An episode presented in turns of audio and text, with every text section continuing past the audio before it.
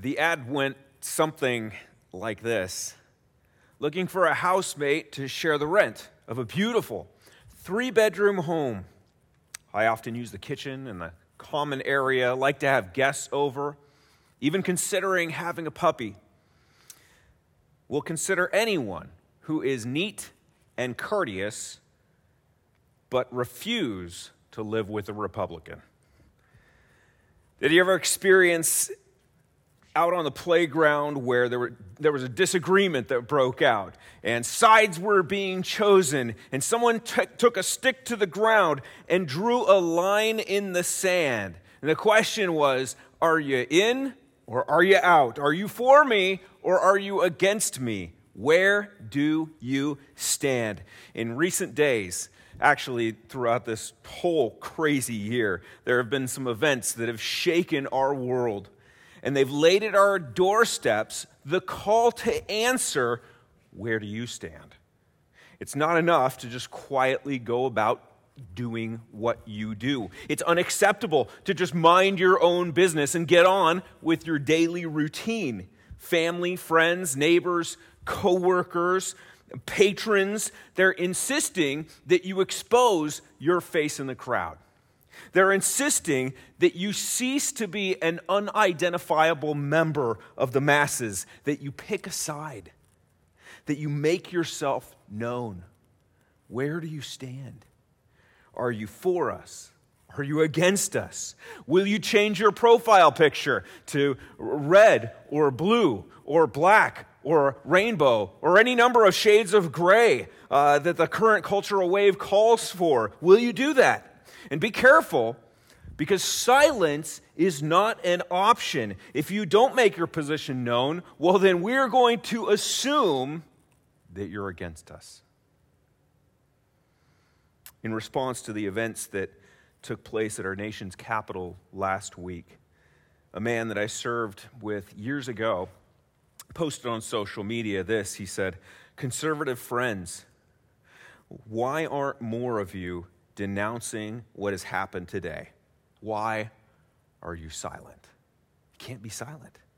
Silence is as good as guilt, isn't it? At least that's the way it seems to be. Not speaking up and invites this assumption that you must be on the wrong side of history. So, what's it going to be? What are you going to do? What side of the line are you going to find yourself on? The last few weeks we've been looking at a man who walked into town and shook everything up. With unmatched, never before seen power and authority, he marveled the, cl- the crowds and he worried the powers that be. His bold teaching, his outside the box behavior, it startled, it alarmed, it disturbed. It disturbed people all over the place especially those who were in charge. And it was so, so, uh, so fascinating that he drew crowds from all around. People from just about anywhere and everywhere dropped what they were doing, left their responsibilities, and traveled, in some cases, great distances just to see if the things that they heard were true. In Mark 3, we find that there is Jesus and there is the crowd. There's Jesus, and then there's the multitudes of people who watch, who listen, who wonder how they are going to respond. Verse 7 reads like this Jesus withdrew with his disciples to the sea, and a great crowd followed from Galilee and Judea and Jerusalem and Idumea, and from beyond the Jordan and from around Tyre and Sidon. When the great crowd heard all that he was doing, they came to him. So you've got people coming from the north, from the south, and from the east. Eh, they went out of their way to see if these rumors were true. Could this man really defy the downward pull of nature and reverse the effects of rot and decay, of disease and death? If he can, wow, that is amazing. Could he restore sanity to the insane? Could he deal with our demons and bring, bring lucidity to darkened minds? Yes. Yes, he could. And that's why the crowds grew. From a fire, cro- uh, fire code breaking number of people that just couldn't be contained within the four walls of a house to a traffic jam causing mob that tested the limits of a town. From a small troop of traveling companions to a life threatening, smothering horde of people, the throng of observers magnetically drawn to Jesus. they were there because he was someone unlike anyone the world had ever known. We've never seen anyone like this before, they said. But with tension mounting, numbers growing, the time had come for Jesus to begin to draw lines. Last week we saw that because Jesus was God, he had the authority to forgive sins. Now we're about to see Jesus draw a line for those who would be in and those who would be out. Because the forgiveness that he offers would not be enjoyed by everyone. Some would be unforgiven. My friends, it, there are many lines that are being drawn in our world these days. Many, many lines. And, and many of them are worth thinking about. And there are decisions and choices and stands that can and maybe should be taken. But hear this there is none that even come close to the level of importance of the line that Jesus drew. Are you for me or are you against me? Do you believe me or do you despise me? Will you trust and obey me or will you slander me? Silence is not an option. Indifference is the same as rejection. The line that Jesus begins to draw in Mark chapter 3, it's the same one that really the entire book is all about. And, and right in the center of the book, it, it zeroes in like a laser beam on that point when Jesus says to his disciples in Mark 8 29, Who do you say that I am? There's the line. Depending on how you answer that question, the seal of your fate, of your eternal existence, is made plain. The difference between being forgiven and unforgiven, it depends entirely upon what you do with Jesus. Let me show you what I mean. The crowds had gathered not just hundreds, we're talking thousands, maybe even tens of thousands. That's what the, the language used here in this passage leads some scholars to believe. This was unlike anything that had ever happened in Israelite history. Why were there so many people? Well, because the evidence was overwhelming.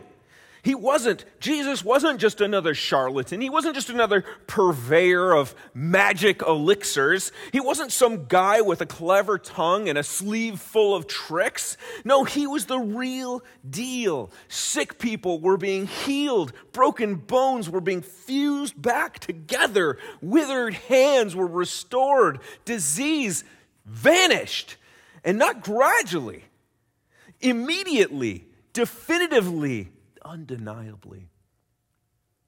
People were seeing it with their own eyes, they were seeing it up close and personal. People were experiencing it, not just one, not just two, but, but hundreds. And in their own bodies, they were walking, talking witnesses. They were all around of the healing they had experienced. It can be so easy to be skeptical, right? So easy to, to, to hear something and say, Yeah, yeah, I'll, believe it when I see it. We, we do that about maybe someone talking about a great restaurant or a miracle diet or some new dish soap that is incredible, whatever it is. But until you've tried it and, or experienced it for yourself, you don't really understand how revolutionary it is. These people they understood it, they experienced it, and the word was getting out, and people were coming from miles around. That's the reason the crowds were so big. That's what Mark tells us in, in chapter 3, verse 10. He healed many, so that all who had diseases pressed around him to touch him. The reality was there was so much power in Jesus that even, even a touch could bring healing.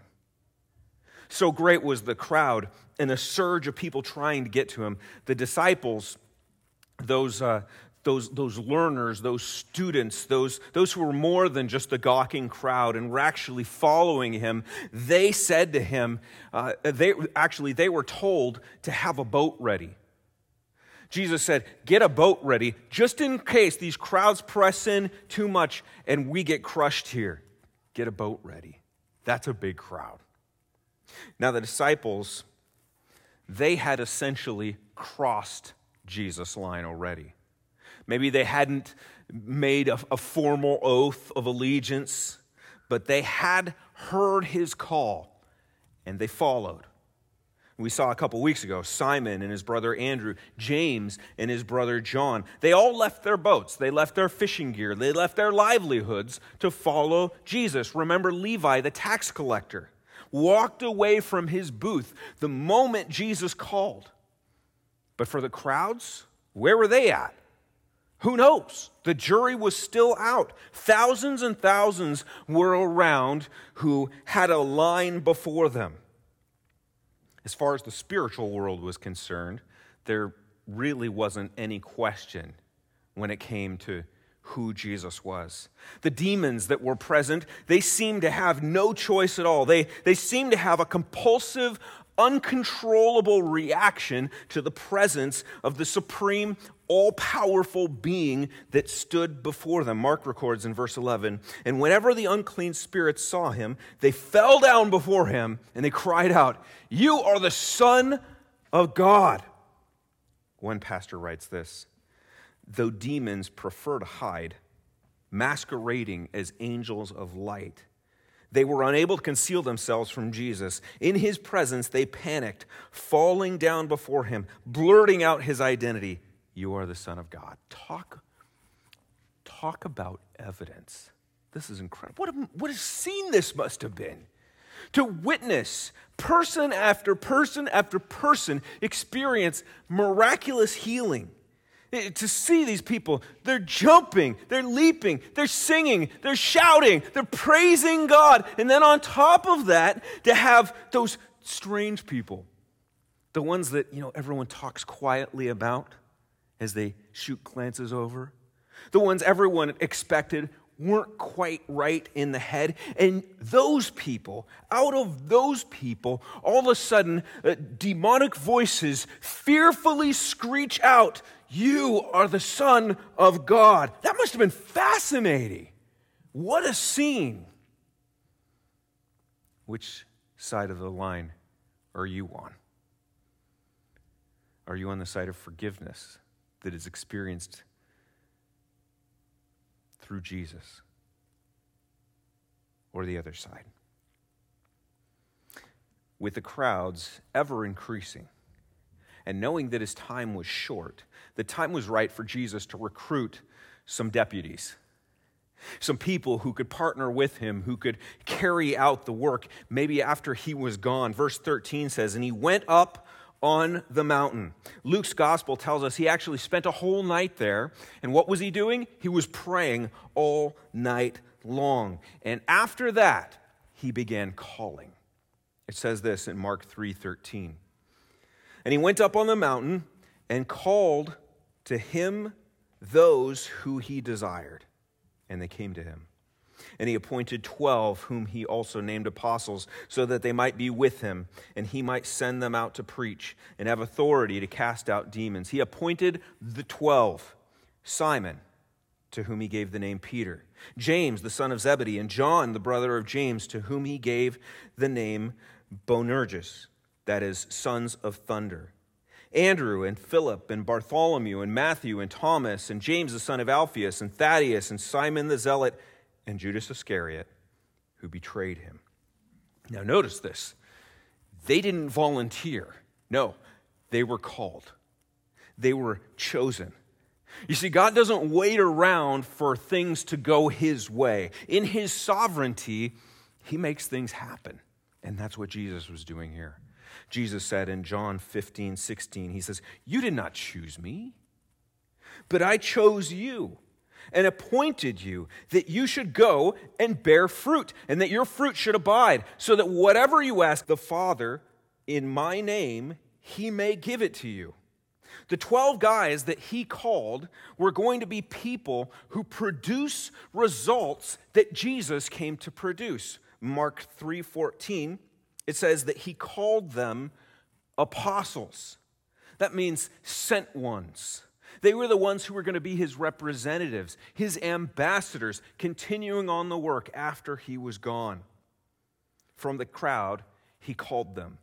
He called them to himself. It says that they might be with him. He set them apart from everyone else that they might be closest to him, that they might be mentored by him, trained by him, and, and then sent out to preach and to exercise his authority demonic spirits, they would look at them and they'd recognize and submit to Christ's authority that they were given.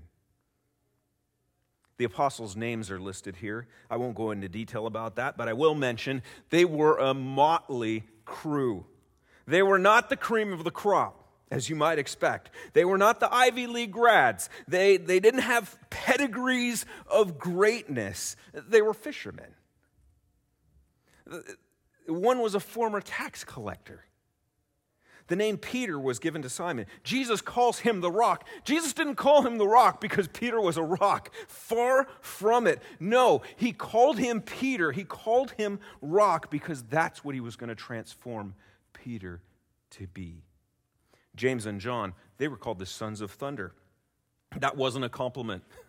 it was because they were rash because they were judgmental. In Luke 9:54, we have an example of this. Jesus and his disciples, they're turned away from a Samaritan town.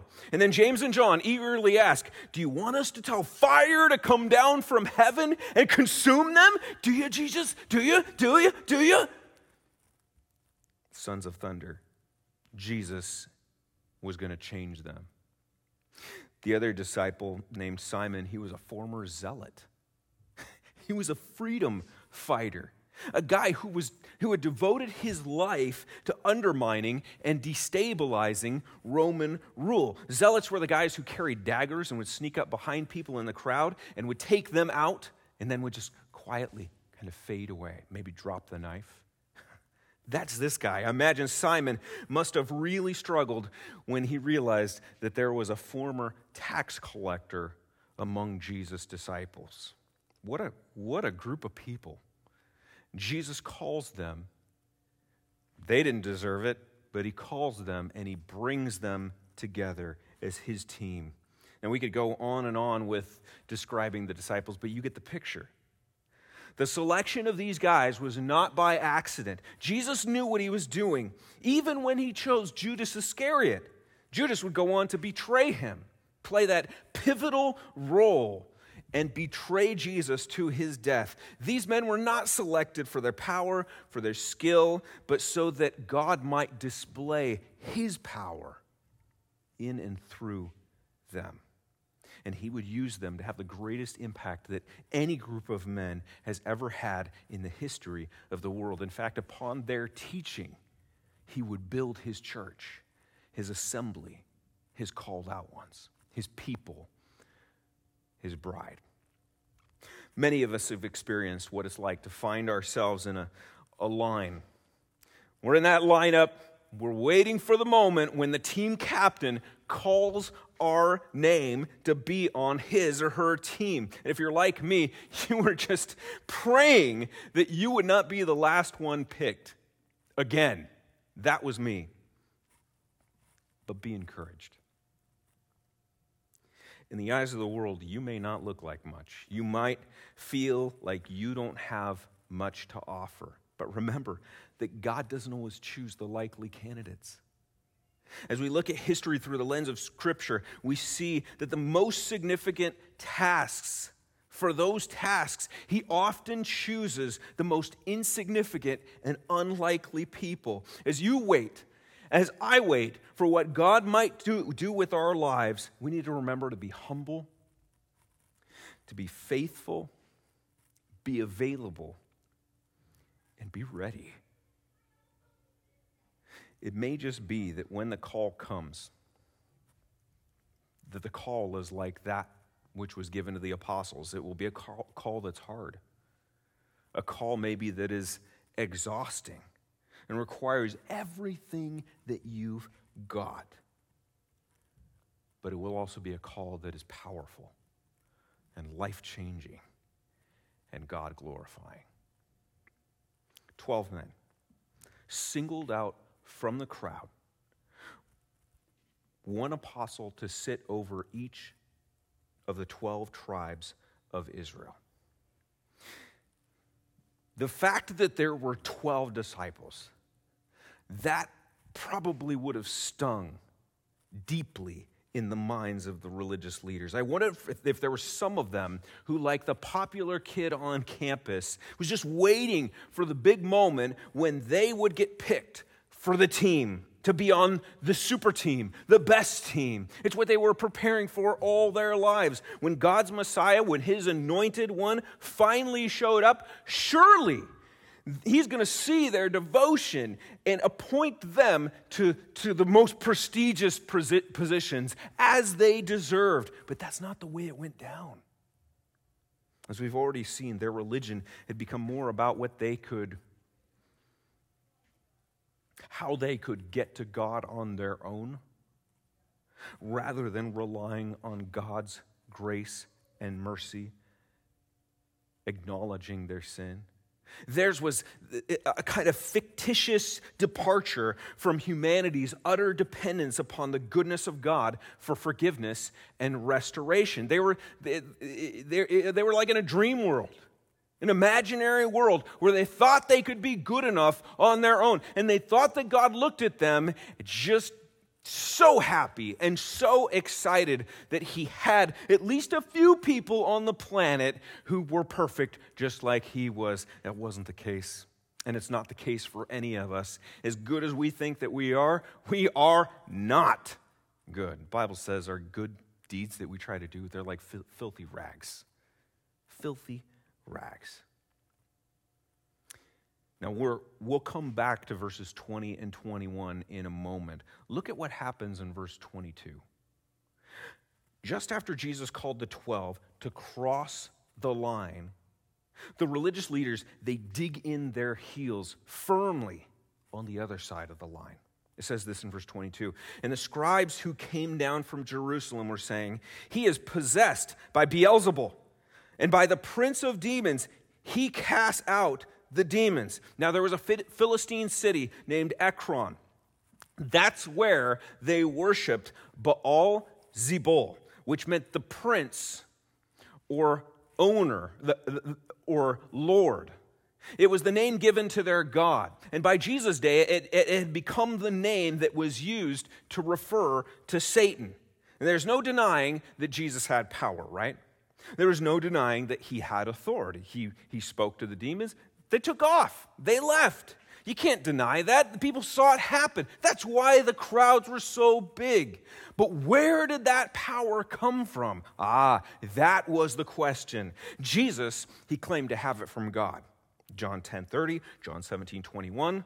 Of course, that can't be true. From God? No way.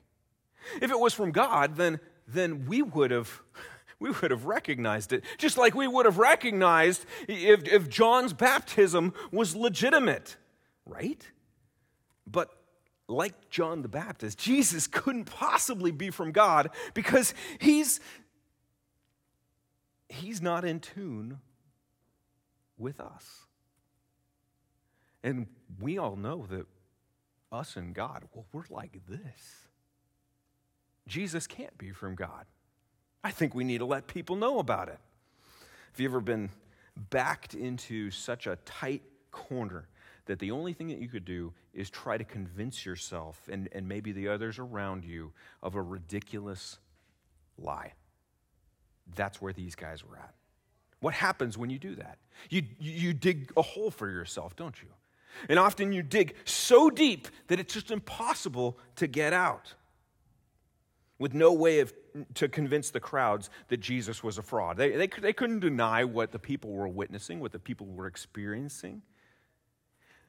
That's when these exquisitely dressed scribes make a desperate attempt to discredit him by declaring, This guy, he has power. All right, he has power, but it's not from God. It's from the other guy, the bad guy. It's from Satan. There's only one reason that he can command demons, and that's because he's a demon himself. Immediately, Jesus exposes the lunacy of that statement. Verse 23 He called them to him and said to them in parables, How can Satan cast out Satan? If a kingdom is divided against itself, that kingdom cannot stand. And if a house is divided against itself, that house will not be able to stand. And if Satan has risen up against himself and is divided, well, then he cannot stand, but is coming to an end. Then, verse 27. But no one can enter a strong man's house and plunder his goods unless he first binds the strong man. Then indeed he may plunder his house. So Jesus' argument is that no, no, no one, no king, unless he's a mental, some type of mental defective, uses his power to attack and destroy and undermine his own kingdom. That's crazy. If he does, then his kingdom is going to crumble. And where's his authority and where's his power? Where's his kingliness now? Doesn't make any sense. The bad guy's house. You know how you get into the bad guy's house and you take out his guards and you take all of his stuff and remove him from power? Well, you got to have someone who's bigger and stronger and smarter and who has greater authority than him to overpower him. Then you can come in. Then you can take over. That's Jesus. That's his point. He is bigger and better and stronger. The stronger warrior from whom the demons, when they, they encounter him, they just, they just scream and they run because his authority, it doesn't come from Satan, it comes from God. That's Jesus. Yet here were these men, these uh, religious leaders. They're trying to convince everybody that Jesus is the servant of Satan. You know what they were doing? Is the exact opposite of what God's Holy Spirit does. Jesus said in John 16 13, When the Spirit of truth comes, he will guide you into all the truth. For he will not speak of his own authority, but whatever he hears, he will speak. And he will declare to you the things that are to come. And what's he going to do? He will glorify me for he will take what is mine and declare it to you. All that the Father has is mine. Therefore, I said that he will take what is mine and declare it to you. See, the Holy Spirit testifies to what is true. And what is true is that Jesus Christ is deserving of all glory because Jesus Christ is God. The Holy Spirit's chief goal is to point to the, the beauty and the majesty and the unsurpassed glory of Jesus. On October 14th, 1894, a man who was referred to as the Prince of preachers, Charles Spurgeon, he opened his sermon for that day by declaring this It is the chief office of the Holy Spirit to glorify Christ. He does many things, but this is what he aims at in all of them to glorify Christ. Brethren, Spurgeon said, what the Holy Ghost does must be right for us to imitate.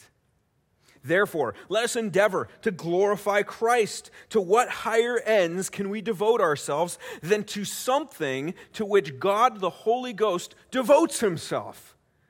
Be this then your emotional prayer. Blessed Spirit, help me ever to glorify the Lord Jesus Christ. Spurgeon says, The Spirit is saying, Look at Jesus. Listen to Jesus. Be amazed by Jesus. Trust in Jesus. Step over that line and follow Jesus. He's the one sent from God. He's the one that you've been waiting for all this time. He's the only one that can give you the healing and the hope and the peace with God that you need. The disciples crossed that line. Deep down inside their souls said, Yes. We believe you. We believe you, Holy Spirit. We believe that Jesus is the Christ, God's anointed one, and it's in him that we trust. The crowds, I've already mentioned, for many of them, the jury was still out. They were watching, they were waiting, they were wondering, they were looking mainly to get their physical needs met. And so they were there, close to Jesus, being exposed to his teaching. What side of the line would they find themselves on? The religious leaders, they had made their decision. Rather than affirm the testimony of the Holy Spirit, they declared Jesus to be God's enemy. Jesus is not the way. He's not the truth. He's not the life. He's not the one to trust and look to for forgiveness from your sins. He's not here to give you abundant life. In fact, He's here to cunningly steal it away from you. The late, great uh, British author and theologian C.S. Lewis, he once wrote that there are, there are really only three options when it comes to Jesus and who he is. He's either a liar, or he's a lunatic, or he is who he says he is. He is the Lord. Some other people these days might look at Jesus and say, uh, he's, he's a good teacher. He taught some moral things. Yeah, I, I, will pick and choose what I, what I like, and uh, maybe I'll pattern my life a little bit after him when it's convenient for me. Lewis argues that cannot be the case. He cannot be just a good moral teacher. He writes this in his book, Mere Christianity. He writes, I'm trying here to prevent anyone saying the really foolish thing that people often say about him. And what do they often say? They say this I'm ready to accept Jesus as a great moral teacher, but I don't accept his claim to be God. And Lewis says, That is the one thing we must not say. A man who was merely a man and said the sort of things Jesus said would not be a great moral teacher. He would either be a lunatic on the level with, a, uh, on the, level with the man who says he's a poached egg, or else he would be the devil of hell. You must make your choice, Lewis says. Either this man was and is the Son of God, or else a madman, or something worse. You can shut him up for a fool. You can spit at him, kill him as a demon, or you can fall at his feet and claim him Lord and God. But let us not come with, with any patriot, patronizing nonsense about his being a great human teacher. He has not left that open to us. He did not intend to. Now it seems obvious to me that he was neither a lunatic nor a fiend and consequently, however strange or terrifying or unlikely it may seem, I have to accept the view that he was and is God. What do you do with Jesus? What side of the line do you find yourself on? The religious leaders, they declared him to be the servant of Satan, and that would be a grave, grave mistake. That's because the difference between being forgiven and unforgiven, it depends on what you do with Jesus. Jesus said to everyone around, specifically to the religious leaders, and I think he says this to us too, in verse 28 Truly, I say to you, all sins will be forgiven the children of man, and whatever blasphemies they utter. But whoever blasphemes against the Holy Spirit never has forgiveness, but is guilty of an eternal sin. What he's saying is that you can do the most despicable and outright evil things that have ever been known to man and still have the hope of being forgiven like, like that thief on the cross. Do you remember him? It was the, the final moments, the final breaths. And in those breaths, that's when he confesses his trust in him. Remember me when you enter into your, into your paradise, and, and, and he was saved. God's grace is that big, and Christ's saving work is that powerful. It's amazing. But if after all the evidence has been laid out before you, and after all the pointing God's Holy Spirit has done, you still refuse to acknowledge and trust in Jesus, you're done. It's over. There's no forgiveness for those who do not cross the line and embrace Jesus for who he is the Lord and Savior. How could there be?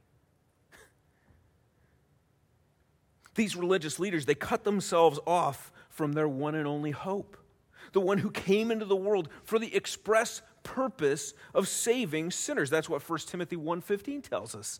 The scribes and Pharisees, they had witnessed the miraculous signs. They had seen his unsurpassed authority. They saw it, they knew it, but they refused to accept Jesus for who he really was.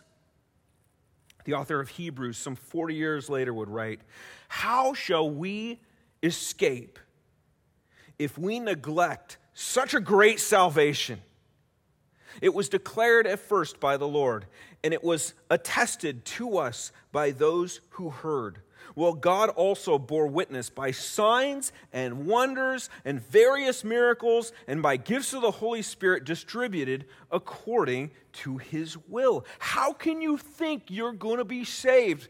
The writer of Hebrews uh, is asking. If you reject all of the evidence, if you refuse to affirm what God's Spirit has been declaring, I don't know how you do that. You can't do that. If by some other way you convince yourself that you're okay with G- Jesus, you think maybe you can be good enough. You can earn it somehow. You think maybe because of who you're related to or what kind of relationships you have with people who are really spiritual or holy. If you think that you found another way, and you have my deepest pity.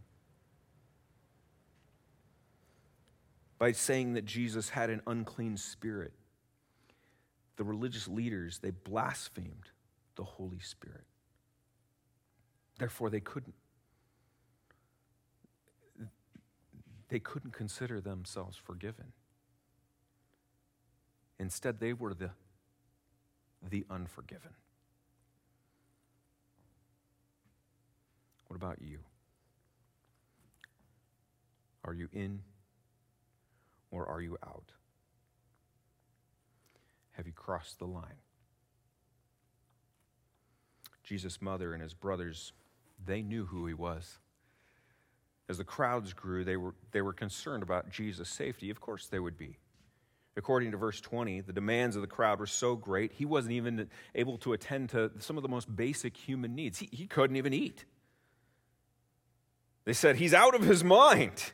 They tried to pull him away, they tried to seize him, it says. Verse 31 they send people to push through the crowd and get to him, get his attention, and let him know your, your, your mom and your brothers, they want to speak to you. It says in verse 32 Your mother and your brothers are outside seeking you, the messenger says. And that's when Jesus. He seizes the opportunity to make the line even clearer. And with no dis- disrespect intended, I believe, he says, Who are my mother and my brothers? He draws a line. And looking about at those who sat around him, he said, Here are my mother and my brothers. For, for whoever does the will of God, he is my brother and my sister and my mother. the line that Jesus draws is not crossed by looking really good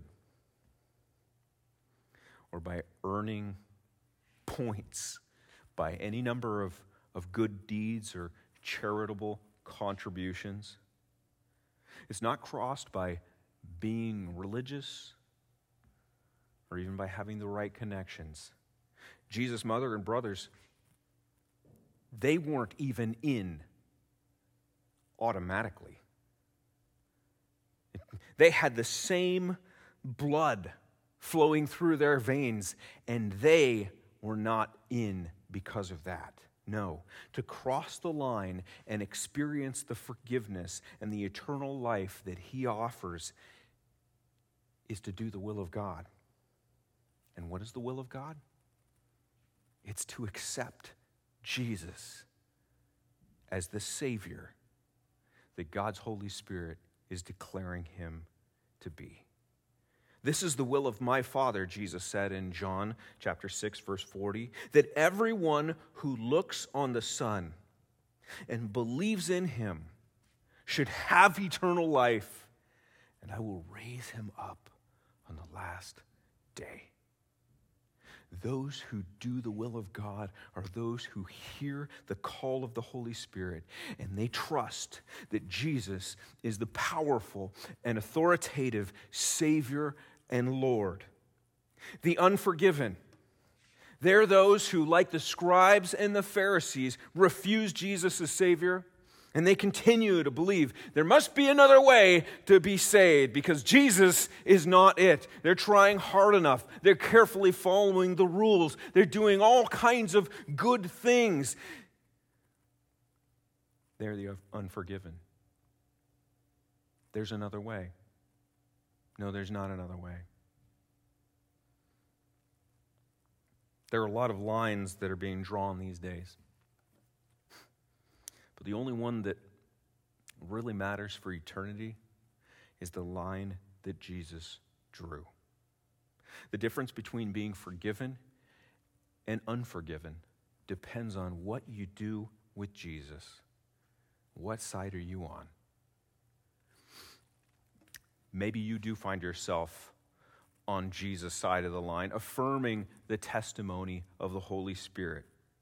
You know your sins have been washed away. You know that you have an eternal hope and a future. My question is